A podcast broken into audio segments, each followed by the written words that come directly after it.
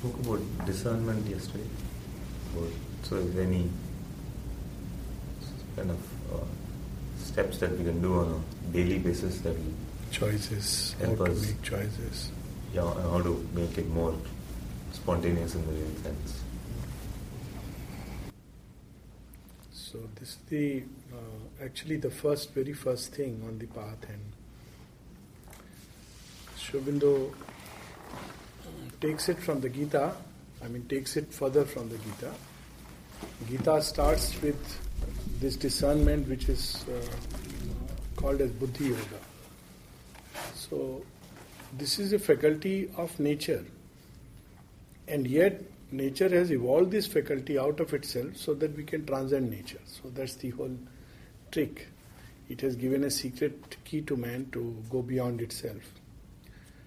But the reason why Buddhi is unable to truly arrive at a correct judgment, correct discernment, is because it is all the time outward and uh, lower gazing. So it is involved with all the phenomena and quickly leaps at appearances, is drawn down by the vital desires to justify itself. This is the first, uh, as Buddhi first emerges, uh, all the powers in man which have ruled so far, they want to use it to continue their reign upon earth. So it's a natural tendency at a practical level in um, all of us to start with that whatever our feelings, whatever our desires, we just justify it. Whatever our actions, we justify it. So when we do that, buddhi is never able to get free and it always remains in the clutch. And there can be many justifications from the gross justifications that this is uh, not because of my fault, it's somebody else's fault, or um, that's what I am, or um, even we can justify through subtle spiritual means, you know, which is the worst kind of justification. So as long as we are doing it, there is no possibility of any right discernment. So that is why the first step is to disengage the buddhi from the movements of nature. Mother calls it a stepping back. It's a long process, but the tendency to leap into action, the tendency to rush into speech, the tendency to um, react to every sensory impact. We have to learn to step back. It comes as we begin to observe that, oh, this response of mind was, uh, there was a sense impact on the nerves. You see, it is that's how the nervous system works. It's very interesting that there is a sensory impact and something in the mind registers it and reacts to it. This is the normal reflex action. Let's say if there is heat, so the mind uh, it goes to the brain. The impulse goes to the brain, not to the mind, but to the brain. The brain will trigger a whole response so that you begin to sweat or whatever means by which you can control it. Now, when buddhi also comes um, dragged into it, then the buddhi's reaction also will be, oh my god, it's so hot. Then speech will also come out, oh, it's so hot. And then there is a whole response of anxiety, worry, it's so hot, how am I going to handle this, etc., etc. So, this is how normally we leap at every sensory impact. But we can, at that point of time, make a little effort of turning the buddhi inward and upward. So, this can be done in two ways. One is um, the way of tapasya or the tapaswins. They simply do it by the force of their will, kind of effort. So, they refuse to react to it, they bear it. Sri Aurobindo gives number of practices. And um, uh, is it going there, DJ? We are not disturbed. So it it um, uh, one of there three four practices which Sri Aurobindo gives with regard to it. One is indifference. The second is a stoic forbearance, endurance. The third is a philosophical detachment. All these three processes can be used to train the buddhi not to react to appearances. This is the first step. The, the first great step of yoga, which is called as practice of equanimity. And equanimity has to be practiced at all these three levels at the physical level to the physical impacts, discomforts, comforts, uh, little things, little issues. At the vital level, uh, to pride, to loss of pride, to honor and insult. When mother was asked that, um, Mother so and so is insulting me very much, what shall I do? And mother uh, gave a very interesting response that uh, um, no child of mine can ever feel insulted. And then she says, uh, it is only the ego that feels insulted. The soul never feels insulted. So, now, so many in everyday life, we will have occasions to practice this. Similarly, at the intellectual level, equanimity has to be practiced. There would be difference, uh, different views, different ideas, different opinions. And while we have to follow our own dharma uh, of moving along a certain line of evolution, we have to see that uh, we don't turn this dharma into a, a, universal cult which everybody should practice. So, this is a way uh, how otherwise religions, cults, ideologies come into existence. So, everyday life there will be countless, countless situations to help us grow into this yoga. And the more we practice equanimity, the more we will, the buddhi will get liberated. Sri says, for other yogas, you don't need to practice it. Very interesting. If you are following Jnana Yoga, Bhakti Yoga, you can do away with equanimity for a while. But for Karma Yoga, you need to practice it. Because in Karma Yoga, you have to enter into the field of action. And if you don't have the equanimity, you can't make a choice. A bhakta doesn't mind, he is driven by you know his own emotions and he doesn't care. A Gyan Yogi discards entire appearances as uh, null and void because they are all constructs. So I want the only one reality. So he has a very simpler way. There is no choices to be made because all the choices are choices of ignorance. Whether I choose this or that, I am choosing based on phenomenal appearance. My goal is the one self. So you don't need real equanimity except as much as needed for you to at least sit and meditate and quieten oneself. Similarly for the bhakta, Bhakta doesn't care what happens to life, what happens to others. It, traditional bhakta, not Sri Aurobindo's yoga. He simply is bothered about his love for the Lord. But then if you have to act, you have to make choices. So first thing is for, for practice of equanimity. Sri Aurobindo says it is the one knot that must be undone, inequality. And if that is done, then action can develop. So, this itself is a long practice because so many times there will be intrusion of desire, intrusion of my own views, opinions, and I am always right. And um, that's where we have, you know, we were just talking about it some time back, how uh, in real life we encounter uh, people and situations which are not at all to our liking. And our responses at that point of time will determine whether we have made a tilt towards equality or whether we have made a tilt towards inequality. Once a basic fundamental equality settles into the, into the system, then yes, we have to look carefully inside. Usually, the feeling comes in the heart of a certain course of action that one must pursue. And that's a, again by sustained practice. Initially, though one gets the feeling, something else in the person may try to cover it, block it, still make us deviate because the hold of the ego is very strong on nature. Again and again, we have to be reminded because every time we deviate from it, uh, it will be as much difficult to get back because that little voice will begin to withdraw. So, this is the second part of the practice where we begin to feel it and this will not be based upon any external uh, benefits, advantages. Uh, what uh, beautiful example that Narada was giving yesterday. That mother sent him all the way to uh, LA to be with Jyotipriya, uh, whereas um, he was uh, earning a good deal of money at that point of time. So normally, when buddhi decides, when it is involved with appearances and with lower nature, it would say, yeah, I must make this my logical choice. And one will justify also, look at it, it is mother's grace that, you know, I am getting so much money.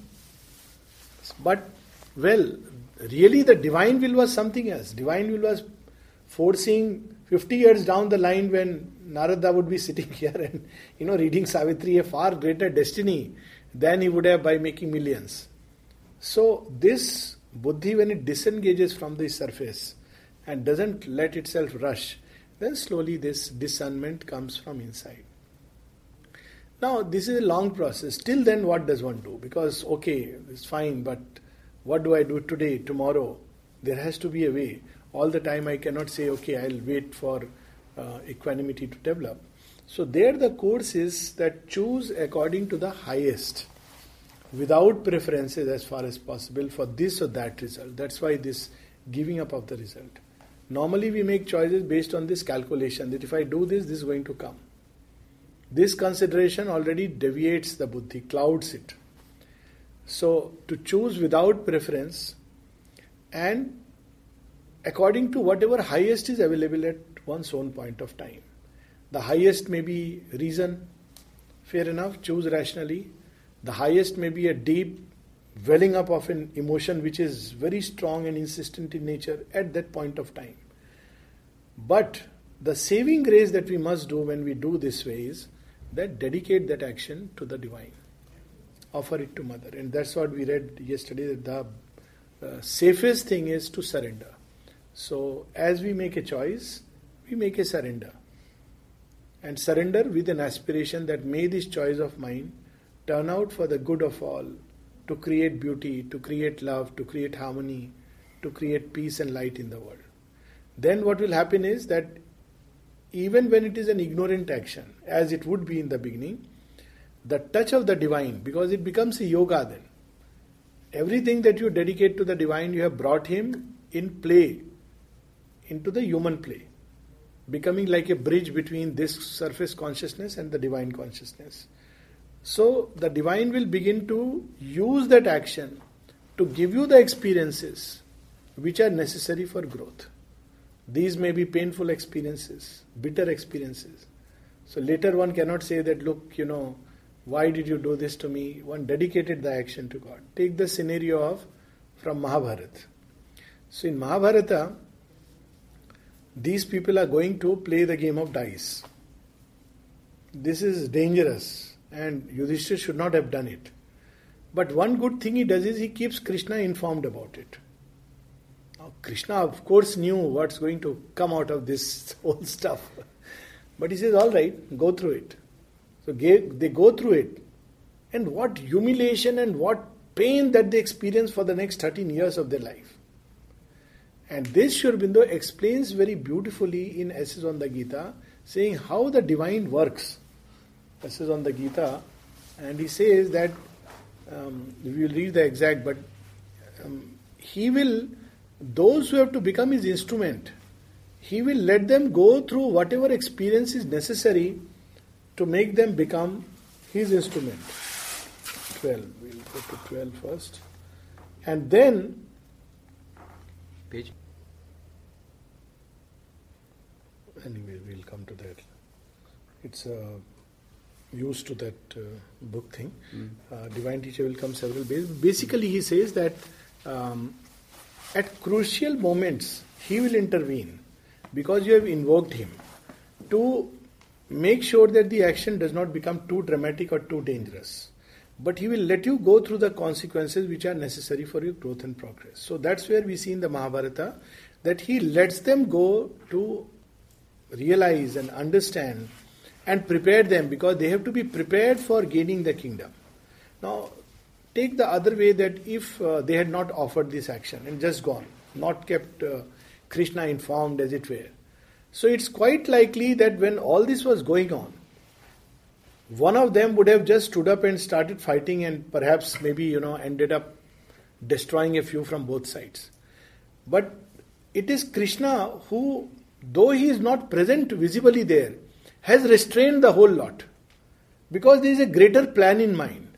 And Arjuna has to become eventually a great instrument of the divine work upon earth. So, for that, he has to go through all the difficulties and all the pain and struggle because he has made a choice which has deflected the whole thing from a straight path. But having said that, the very fact that when we offer offer our actions and choice to the divine, he will lead it towards a point where we begin to perceive more and more the divine will inside because he'll clear the all the garbage all the waste all the noises that stand in the way so this is the basic method to practice discernment in the beginning it won't be possible so at least whatever action is done to dedicate it, not to be carried away by too much calculating about the results. If I do this, this is going to happen. The mind in the beginning will try to give all these kind of justifications, explanations, calculations. So we have to keep it quiet, quiet, quiet. As long as they are active, the decision will always be warped. Even when it is the divine action, sometimes it's again interesting that the divine action uh, is for one purpose, though the human mind gives a totally different purpose. It may give a purpose that, oh, I'll benefit from this. But actually, the divine wants you to do this action, though I may give a very uh, different reason altogether for it. So, uh, this cannot be a criteria that just because I am benefiting from it, it is not a divine action. Divine may want us to act exactly along those lines. But the problem is that when we are acting with calculation in mind, it warps our own consciousness and we do not grow through the divine contact. That is the basic uh, problem. So, like when Sri was asked, uh, how about instruments like Winston Churchill? They also became instruments of God's design. So he says that is the difference between an unconscious instrument and a conscious instrument.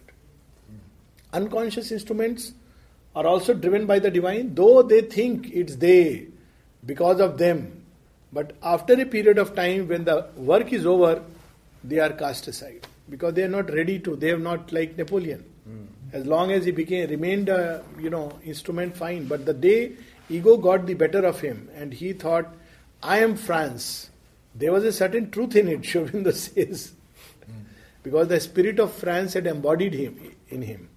But the moment he took it in an egoistic way, he says Kali slayed him and he was cast aside. Whereas when this is a conscious instrument, he is doing the same thing exactly, but not out of any personal things, as an offering to God. Then the divine will rescue from all these onslaughts and help you grow personally through the action which will develop over a course of time. So the simplest way is what mother has given remember and offer. Everything that you do, remember and offer. Don't worry whether it's exactly, even mother was asked this question um, how do I know whether this action is according to divine will or not? This is another problem which comes. I am going to make this choice, I am going to join this company, I am going to leave this one, I plan to shift to India, I plan to, you know, go to UK. Is this the action according to mother's will or not?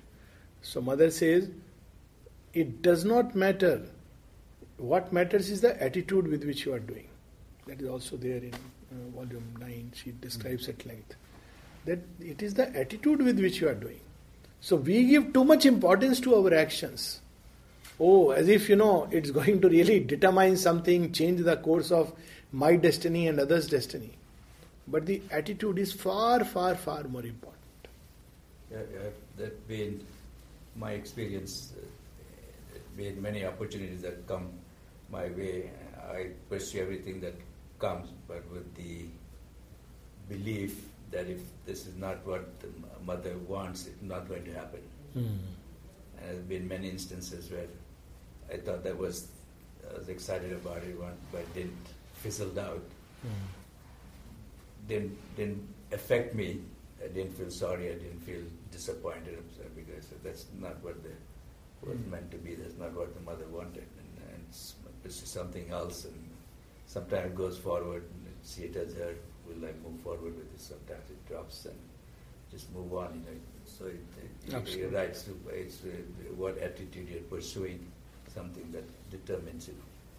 Whether you feel disappointed, affected, it doesn't affect emotionally. Hmm. True. I had from mother a letter. See, after I met her, my world, my whole life was turned upside down. I didn't know what to do. I was 23 years old. I had been studying music. Uh, I, I, I didn't know where to go, what to do. So I wrote to Mother and I said, Mother, should I continue my musical studies or should I study con- choral music and conduct choirs? And I don't know what to do. And Mother says, one or the other. This is exactly her words. Hmm. One or the other, because the important thing is not so much what you choose, but the spirit in which you will do it. And then she has the next sentence, incredible sentence. keep living in you the spirit of consecration, hmm. and all will be all right. At 23, I didn't know anything about the spirit of consecration.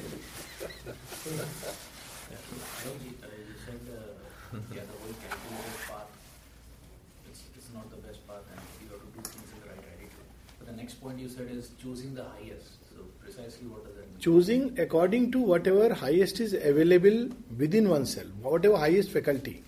Like buddhi may not be the highest at a given point of time. So at least reason. Reason is not exactly buddhi, buddhi- because buddhi is a discriminating intellect. But reason gives, you know, okay, ways, possibilities. Fair enough, because that's the one which is ready, more readily available to us. At a given point of time, it may not even be buddhi, reason, because reason is also clouded at, you know, you want to um, look at the options, possibilities, but you cannot. So you end up making a choice because at that point of time, emotion is at the forefront. Like there are people who change jobs because it's convenient to their parents. It's an emotional choice. But you can't help it. At that point of time, that is the highest available for you. But the very fact that you dedicate it to the divine, that you know turns it into honey. So this is where there is something very beautiful. The way mother puts it, oh, it's amazing.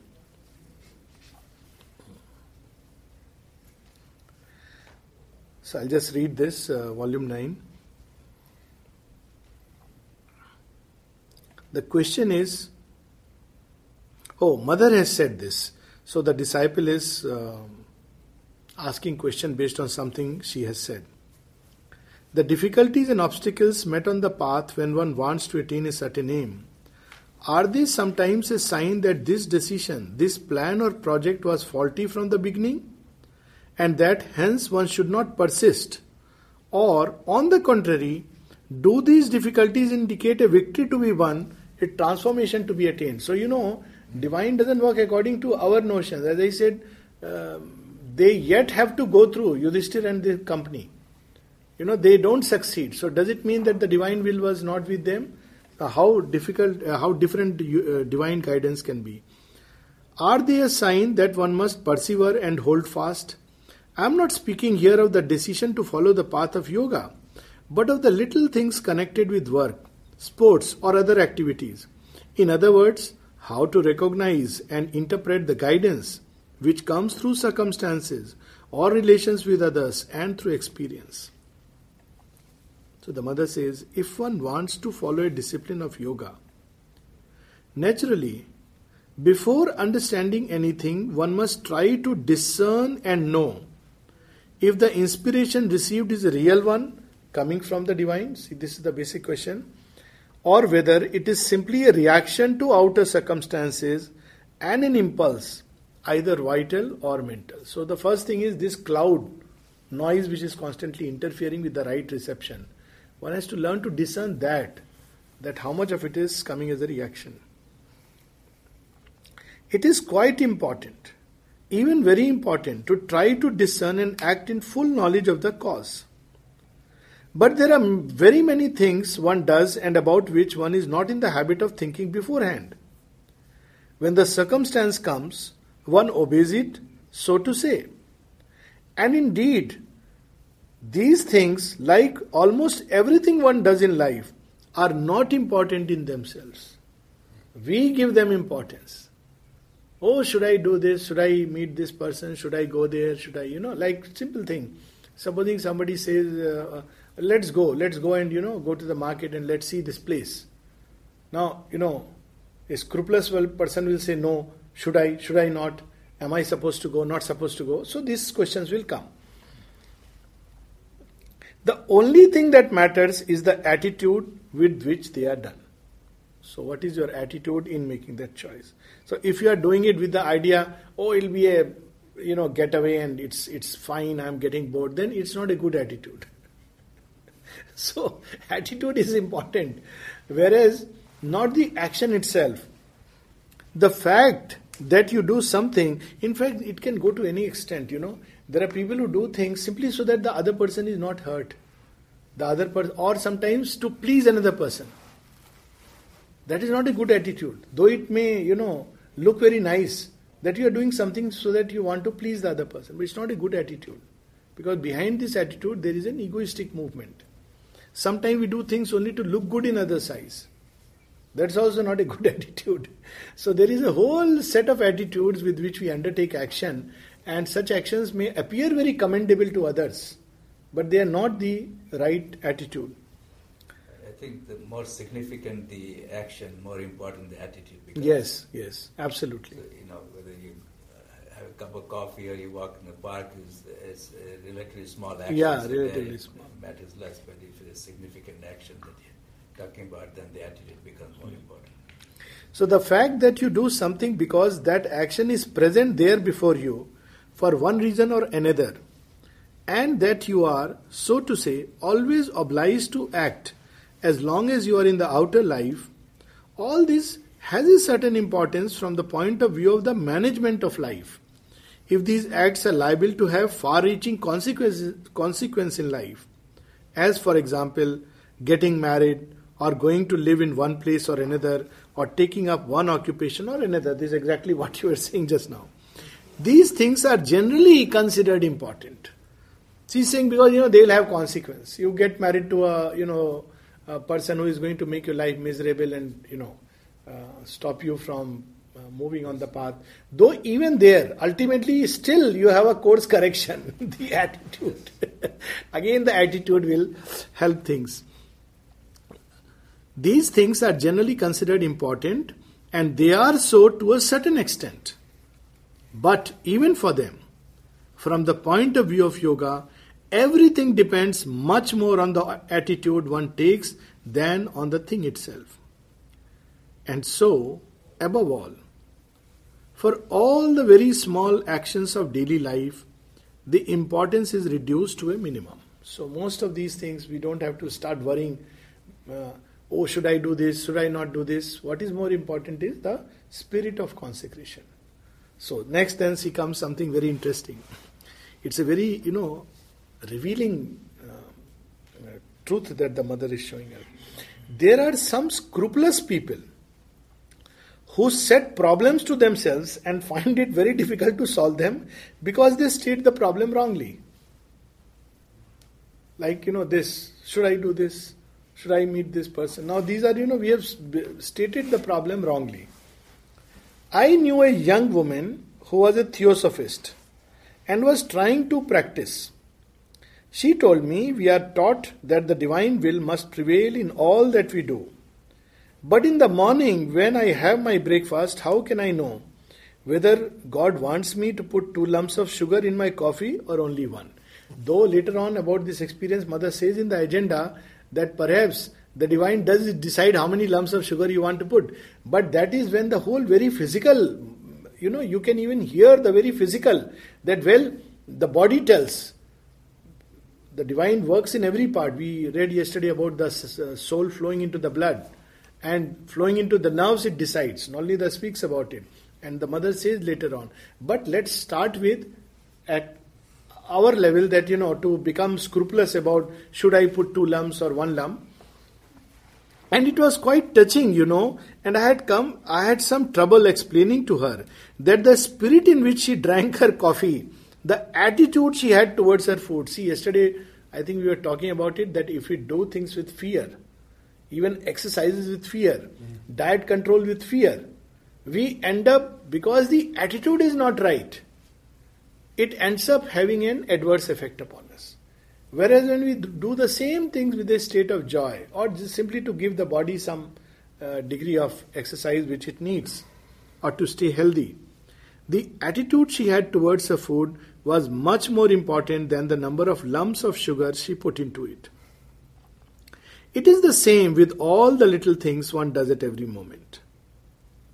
The divine consciousness does not work in the human way.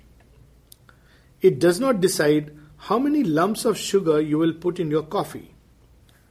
It gradually puts you in the right attitude towards actions, things, an attitude of consecration. So, first thing she says, it puts you in an attitude of consecration. That this is not for me but for the mother we are doing it it's you know an offering to the divine and then very beautiful words uses suppleness So when we do something thinking mentally, oh, this is what the divine wants me to do, we are not supple enough and we take a stand based on the ego, which is destructive.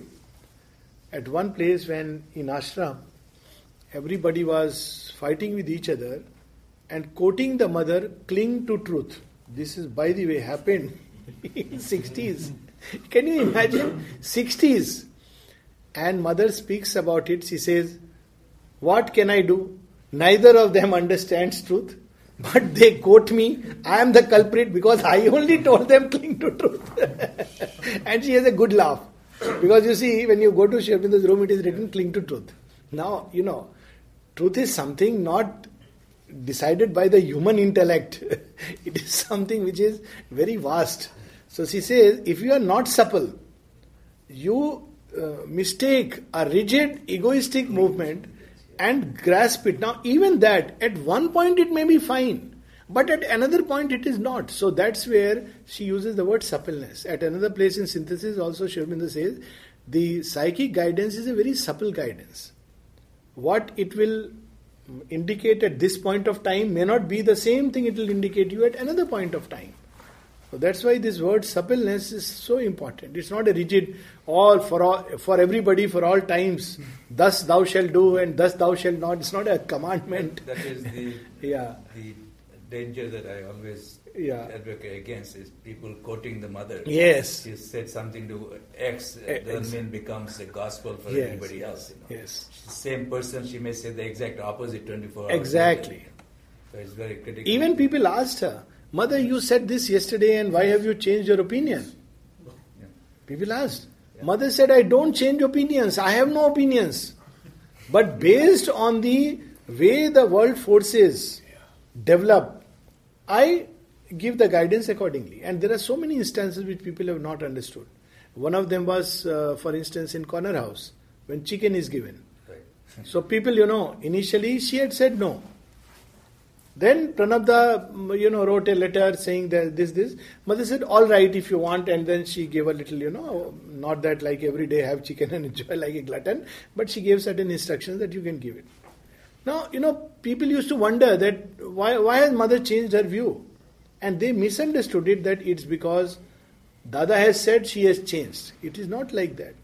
She would see the entire play of forces, the entire possibilities that are coming up, and based on that, she will decide. So, for us also, guidance has to be a very supple guidance, not like, thou shalt do this, if not, thou shalt fall into perdition, uh, be damned into eternal hell, roast under the fires. It's not like that because. Talking about diet, there was a, a vegetarian conference, something like that. uh, ah, that is a wonderful one. And so they wanted mother to give uh, a, That's a lovely one. a commemoration, you know, Message. So mother started by saying, set aside all mental rigidities to that effect. So they're quite upset that she was. They were expecting her to say the beauty of vegetarianism is the closest way to God or something like that, you know. But she got the exact opposite answer. So this talk about suppleness. In fact, for quite some time now, there also she reveals a very beautiful talk in the agenda. At first, she did not give any message because she knew these people are holding a vegetarian conference out of pure rigid, Yeah. you know, mindset that vegetarianism is best and whoever is non-vegetarian is as if bad, condemned. Right, right. So she could see all that. So she didn't say anything, but they insisted, "Mother, give us a message." And then, in fact, she goes further. She said, "I had, a, I felt like telling them start eating meat." she said, "But that would be very scandalous." she said all this. She said that would be very scandalous because they wouldn't understand the power of Mahakali that get rid of all these mental conceptions. then she gives this in this way. And uh, there was a similar story about Chand when, uh, you know, he was a Jain and uh, the first task in furniture department he was given was to kill those bugs which were inside. and he said, how can I do it? I am a Jain. Ma- mother doesn't know that I am a Jain. He wrote to Sri Aurobindo. Mother doesn't know I am a Jain. And Jains are not supposed to kill. And Sri Aurobindo says, whatever work mother gives is meant for your progress. Do it with that attitude. Champaklal gives a nice, sweet little story Ah. about how mother hated uh, plastic flowers. Yeah, yeah, that's a very good story. Uh, yeah. you tell it. So, in fact, he notes this. Uh, it's Yeah. it's in Champaklal speaks Yes. that you know how difficult it was. In fact, impossible to know from uh, you know like quoting the mother. So he says there was a point of time when the mother did not like plastic flowers at all. And you know, one could see it from a response that you know, when somebody gave plastic flowers, would just keep it aside as if you know, she just didn't like it, and he knew it that she doesn't like. He says, but later on, when you know, uh, very beautiful plastic flowers uh, began to come up, and people put a lot of consciousness into it, and when people would give it to her, she would appreciate very much. She started appreciating it.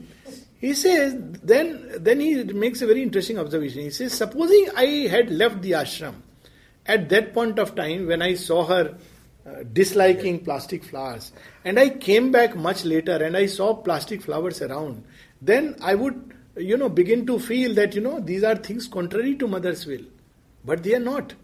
So she was so supple in her, because she saw the consciousness. When somebody did it with a right consciousness, with a sense of beauty, she would appreciate it. But when it was like, okay, instead of a rose, let me get a plastic flower and, you know, at least something I am offering, then obviously to that she responded. So, suppleness. So, I have a personal uh, story about this. In Auroville, in those early days, everyone wanted to grow flowers and plants organically. No chemicals. I mean, we had seen the widespread abuse of chemicals on crops for human consumption. We had we had seen uh, Monsanto and these companies go rampantly uh, about destroying insects. So I write a two-page, single space, typewritten letter to mother on how the Matrimandir gardens I, I could I could do organically. So Shyamsundar takes the letter to mother and he begins to read. And he finishes the first sentence, and mother says, Stop! I know everything he's going to say. Tell him he can use chemicals on the flowers. Oh, Oh, this upset so many Aurovilians. oh my God. But what it taught me something about suppleness. It taught me that we have to use everything consciously. yes. If I need an intravenous, uh, if I need a uh, neosporin on a cut that's infected, am I going to say no? Let it just Yeah, Yes, yeah. No, I won't- rigidity that I'll never use medicines. Yeah, now, this yeah, also yeah. is a rigidity, exactly. I, I tell that here some Jain physicians, very strict Jains, they touch this and that, you know, very fussy. So I tell them, you use antibiotics, you know. So patients, I let them die. No, no, we use antibiotics. So you have this, uh, when you have that kind of rigidity, it can never be supported fully, you know, justified. In life. Always find loopholes, you know. Exactly. So, so this is where she brings in. So all the attitude she says, attitude of consecration. This is one.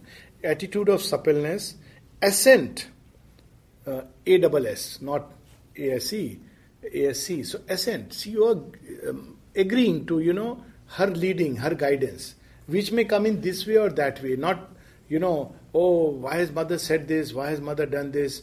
Uh, you know, like even mother's words, how they can be used. Now, you know, this thing about mother saying uh, about vegetarian congress, these two can be misused, misquoted to justify meat eating. Right.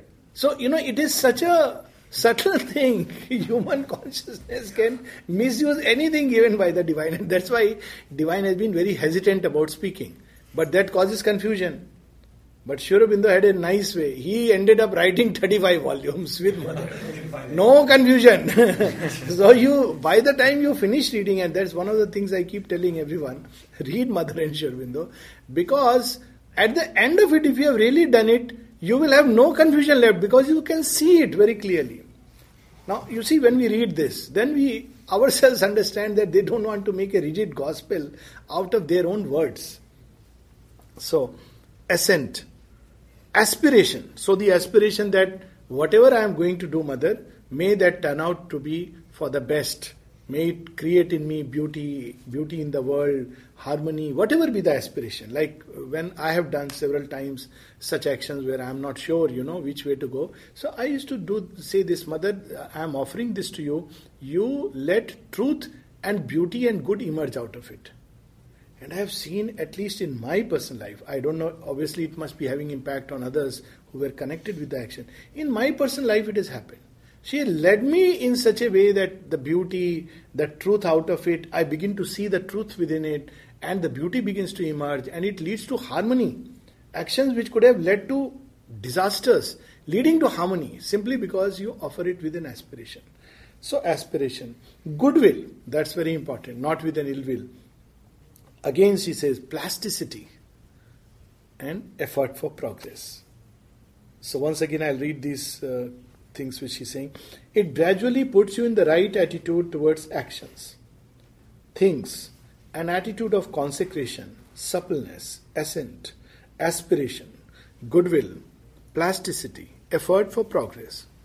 And this is what counts much more than the small decision you take at every second. One may try to find out what is the truest thing to do, but it is not by a mental discussion or a mental problem that these things can be resolved. It is, in fact, by an inner attitude which creates an atmosphere of harmony, progressive harmony, in which all one does will necessarily be the best thing that could be done in those particular circumstances. So there should be a atmosphere of harmony and goodwill around. And the ideal would be an attitude complete enough for the action to be spontaneous. This was the whole thing, you know. That if there is the right attitude, well, one goes with it. There is that inner um, spontaneity. Dictated by something other than an outer reason. But that is an ideal, for which one must aspire and which one can realize after some time.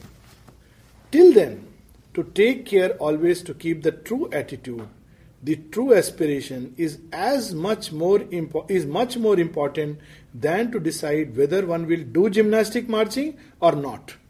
You know, people used to ask, uh, even their letters of Sri Aurobindo, see on one side, playground activity, it is so important, so important. When Dilip Kumar Roy and some of them asked that, you know, we don't feel like uh, going, so aren't we going to progress? He said, no, who said, who told this to you? There are quite a few people who never go to the playground. Champak Lalji's instance he gives. No, they are in the mother's service, mother has put them there. So when we turn anything to a dogma, it tends to create a mm. difficulty. A strong human tendency. Yeah, strong human tendency. Turn everything to dogma. And whether one will go to a certain class or not. So this also, you know, see, you will go, you will not go. Am I doing the right thing, wrong things, all that. Because these things have no real importance in themselves. They have only an altogether relative importance. The only important thing is just to keep the true orientation in one's aspiration and a living will for progress. And then she says something, another very interesting, because, okay, fine, but if I have started an action and I am meeting with obstacles, so this also question has been raised. What does it indicate? Does it mean that the divine does not want me to do that, or what? Now, this is another important part of the question. So she says, when one is, uh, as a general rule, and so that the experience may have its full benefit, when one has undertaken something, one must do it with persistence, without caring for obstacles and difficulties, until an absolutely irrefutable event indicates that one no longer has to do it. So, this is the other part That's so important. persist, persevere. World forces, things are not, uh, you know, you are not meeting success is not necessarily an indication. In fact, at another place in uh, in volume three, she says if you go by those indications, you may even be misled by the hostiles. She says that because the world forces are not under the divine control as of now. I mean, he is the master, but they, you know, there is a whole material world. If it was under the divine control, then one would not fall sick, there would be no murders, there would be the fact that these things happen. So, for instance, if one is unwell and one prays or one takes uh, medicine and one is not recovering, So, what should one do? Take it that divine wants me to say, okay, hurrah, kick the bucket. Says, no, when you have undertaken something, go through it. It's a whole journey. You can't. And because then you will get the full experience, which will help us to grow.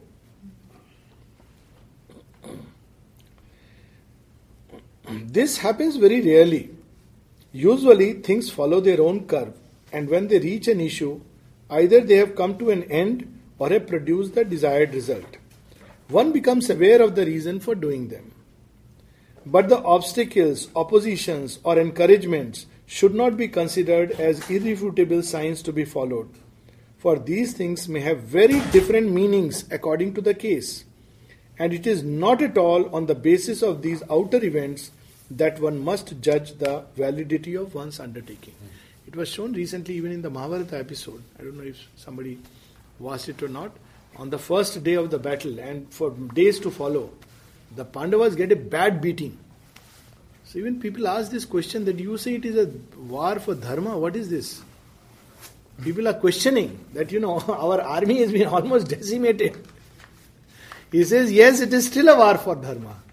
Look at you know that external events how they can be misleading. When one is very attentive and very sincere, one can have an indication, an inner but perceptible indication of the whole of the value of what one has undertaken or the action one is doing. Truly, for someone who has an entire goodwill, that is, who in all sincerity, with the whole conscious part of his being, wants to do the right thing in the right way, there is always an indication. If for some reason or other one launches upon a more or less fatal action, one always feels an uneasiness in the region of the solar plexus. So she says something will tell you, don't don't go into this line. If one has the goodwill, if one really wants, an uneasiness which is not violent, which doesn't compel recognition dramatically, but is very perceptible to someone who is attentive something like a sort of regret, like a lack of assent. It may go as far as a kind of refusal to collaborate, but I must stress it without violence. So it doesn't, you know, generate guilt and you know that kind of no, you must. Uh, without brutal self-assertion, it makes no noise, does not hurt. It is at the most a slight uneasiness and if you disregard it, if you pay no attention, attach no importance to it, after a little while, it will completely disappear and there will be nothing any longer. So if you don't listen to it, it recedes into the background. It is not that it increases with the growing error. On the contrary, it disappears and the consciousness becomes veiled. Therefore, one cannot give this as a sure sign. For if you have disobeyed this little indication several times, well, it will no longer come. But I tell you that if in all sincerity you are very attentive to it, then it will be a very sure and precious guide. It's a very complete, you know, she has covered from every angle and every aspect of the problem. We have a little break now. Yes, Five or I ten think minutes. yes. I want to ask you a question, uh, not a question so much, but from your personal experience, that Mother said India and America would lead us into the New World. And if you would talk a little bit about India and America, and because you're going to Russia, maybe say something about Russia also after the break. Okay. It's a big subject, I know. Yeah, yeah, but whatever you, whatever light you have yeah. to yeah. share Sure, with us. sure, sure. And one quick question was, yeah, Yeah, yeah, sure. rigidity for the sake of rigidity is Ah. correct, is what it means. But if you are trying to stick to something from the right attitude with the right heart, and inadvertently you're rigid, that is fine. Uh, Going back to the vegetarian, it won't uh, lead I to have a choice. yeah yeah I'm to stick to that as long as I get all the nutrition, everything. But if I was lost in a desert, Yeah. I might just do I'll give you an example. I am also a pakka vegetarian. I don't uh, eat eggs also. I mean, I've grown up in an atmosphere where even onions and uh, garlic was not eaten. So I, I can understand your background. But I take it like this that to start with, I don't judge people on the basis of vegetarianism. Oh, he's a vegetarian. Oh, wow, good. Oh, he's a non veg. Oh, condemned. to start with that. Second thing is that I have no issues if I am sitting and eating with a non veg person right next to me. Third, I don't feel any qualms if I have touched non veg or you know if somebody had put it in my plate, I'll move it aside and eat the. Fourth, I'll have no guilt if by whatever error or something I had it. It was twice, and this is very interesting since you mentioned this. Mother, you know how she breaks these formations. Twice in my life, I had non veg unwittingly. The first was when, as a young intern, 21, I went to you know, one of my very senior surgeon's house, and uh, they didn't know that I am a vegetarian. So it's and I didn't tell them, and they presumed that AFMC means he must be eating meat and everything. So they made um, well what it was. I'll tell you later. But you know, we had a couple of whiskeys, and you know, when I was eating, I just couldn't. Uh, that time, you know, for a short while, I also had drinks. Oh, you're a doctor, as if without drinking and smoking. So now, when I look back, it was so good that all my formations got broken. And she, I went through it and she took it away from me. I mean, it's decades that I am free from all that. And it was very short period, but it was so helpful for me that not to judge people based on that because I came from a traditional background where smoking, drinking, uh, you know, non-vegetarianism, all these things were an anathema. So um, my late dad still doesn't know that I ever drank or smoked. I mean, it was for a short while. But coming back to the story, so after those couple of whiskeys, I am eating and I am finding something very strange. So, um, you know, in rice there are some small, small pieces, and uh, they are not tasting uh, good. They are very rubbery, and I don't like it. So, uh, I started, you know, uh, moving them aside. Moving them aside. Instinctively even in that state you know. My my body is just not i mean my palate is not accepting it. So then he saw he said why what are you doing? You don't like prawn rice. And then it struck me i am eating prawn rice. I said no no i am a vegetarian so okay okay okay i'll make chapatis for you. I said no no don't worry i can remove it prawns and i can eat the rice. I have no issues about it to start with there should have been quite a few dishes but well uh, whatever it is, that's a different story. so, so I had very little choice. No, no, no, I'll make uh, chapatis. So the lady insisted, and just so that she doesn't feel guilty, I said, okay, ma'am, you can make it. So she made chapatis, and guess what? She served it uh, to me with with anda curry. I don't take anda curry, egg curry also. So you know what do I do? so I took the chapati, and I would just quietly. She said, you eat it, it'll be very tasty. So I, am you know, touching it with the egg jol and I am eating it. Now, this was one part. And the second part was in uh, second time when uh, somebody served me those fish fingers, uh, you know, they look ah. like uh, yeah. small little snacks. And I ate it and I felt like vomiting. I said, What's gone wrong with me? It's not tasting good because I thought they are potato chips or something like that again it's not tasting very strong smell because this was fish, you know, and right. fish unless you are used to. So I just said, "Excuse me, please." I went. I actually vomited, and the host didn't know, you know. After that, I didn't take, and they didn't realize because there was quite a gathering. But I was reminded of something on that day. What Sri Ramakrishna underwent and what a sadhak is meant to undergo at a certain stage of life. In Tantra, you know, yesterday we were talking about um, Ishopanishad, there is a sloka, Tato na vijugupsate. He shrinks from nothing. So in Tantra, how they do, do, do it? You have to, at one point of time, to make sure that you are really able to perceive divine, divine in everything. You have to eat human meat. We were talking of it yesterday. You know, there are. I have gone to Ujjain where there are actual tantrics who drag dead bodies and eat it. I'm telling you a real thing, you know, and it is there practiced in Ujjain. There is, there, in fact, there is a whole Vam Marg. Uh, the Ujjain is an amazing place where all paths are there.